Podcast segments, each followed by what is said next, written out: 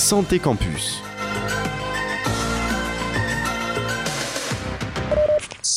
Salut à tous, que ça fait du bien de se retrouver tous ensemble dans, cette émission animée et dirigée par Léo.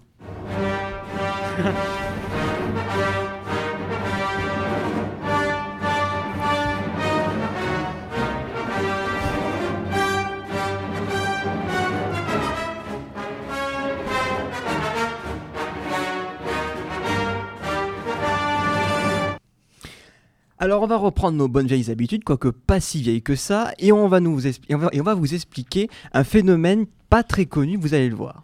Oui, c'est ça. Vous avez déjà probablement tous entendu des gens dire Tiens, dans cette famille, ils sont tous plus ou moins dodus, plus ou moins sujets à des cancers, comme des leucémies par exemple. Et si je vous disais qu'une certaine corpulence, ça peut se transmettre?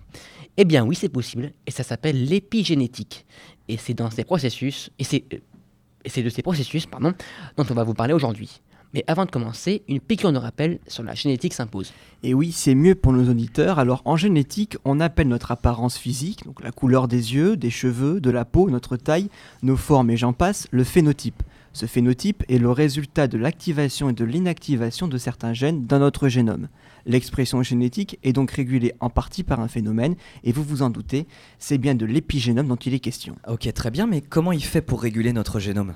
Il lui dit tout simplement de ne pas exprimer certains gènes. Stop En réalité, l'épigénome, ce sont en partie...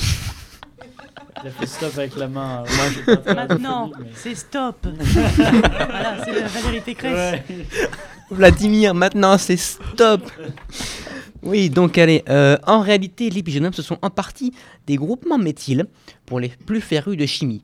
Et ces groupements méthyles vont venir se fixer directement sur l'ADN pour bloquer l'expression d'une partie du génome. Mais cet épigénome, il vient pas de nulle part, si Il y a forcément quelque chose qui le fabrique. Alors oui, forcément, il y a d'autres euh, phénomènes qui permettent sa synthèse. La science s'apparente un peu à un énorme jeu de dominos, une chose en entraîne une autre, etc., etc.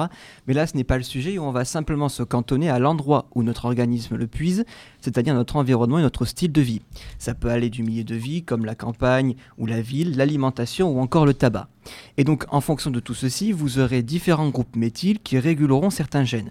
Pour imager tout ça, admettons que notre génome et nos cellules soient comme un ordinateur et que l'épigénome, c'est un peu comme un logiciel qui indique à l'ordinateur comment travailler, quand travailler et dans quelle mesure. Alors oui, sûrement que toutes ces, que toutes ces explications peuvent paraître assez théoriques, donc on va vous proposer deux exemples. Euh, le premier concerne les agriculteurs comme les consommateurs de légumes contenant beaucoup de pesticides. Alors vous l'avez tous entendu à la télé, certains pesticides sont cancérigènes, et c'est notamment dû au groupe méthyle qu'ils contiennent et qui vont venir se fixer sur le génome.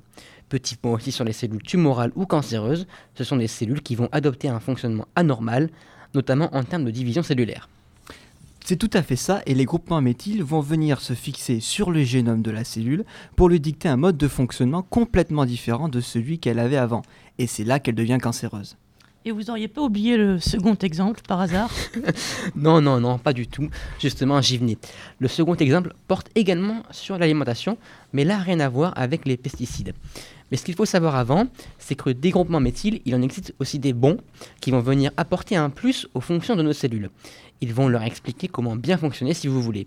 On peut par exemple les trouver dans notre alimentation avec les fruits, les légumes, les produits laitiers, la viande, etc. Quoi C'est à toi. je- Ah, mais t'as pas... mais, mais t'as pas barré, moi. c'est- Bon, bref. Alors, et du coup, ces groupements méthyles vont ici réagir sur un gène qui s'appelle agouti. Ce gène est impliqué dans de nombreux paramètres du phénotype, mais également dans la métabolisation des graisses. Et c'est justement son inhibition qui permet la bonne assimilation des graisses. Si vous me suivez, une alimentation déséquilibrée n'apporte pas assez de groupements méthyles pour désactiver le gène agouti et donc bien assimiler les graisses. Et c'est l'une des raisons pour laquelle les personnes qui ne mangent pas équilibré peuvent prendre de la masse. Alors attention, là aussi je précise, tous les gens qui sont corpulents ne mangent pas tous comme des gorées. Aussi des troubles hormonaux qui peuvent rentrer en jeu, des traitements particuliers ou que sais-je. Et justement, les gars, au début, vous avez expliqué qu'il n'était pas impossible d'observer plusieurs générations de personnes corpulentes. Euh, ça pourrait se transmettre alors même si on mange sainement? Ah, très bonne question. Et en réalité, ces phénomènes peuvent bien être héréditaire. Je m'explique.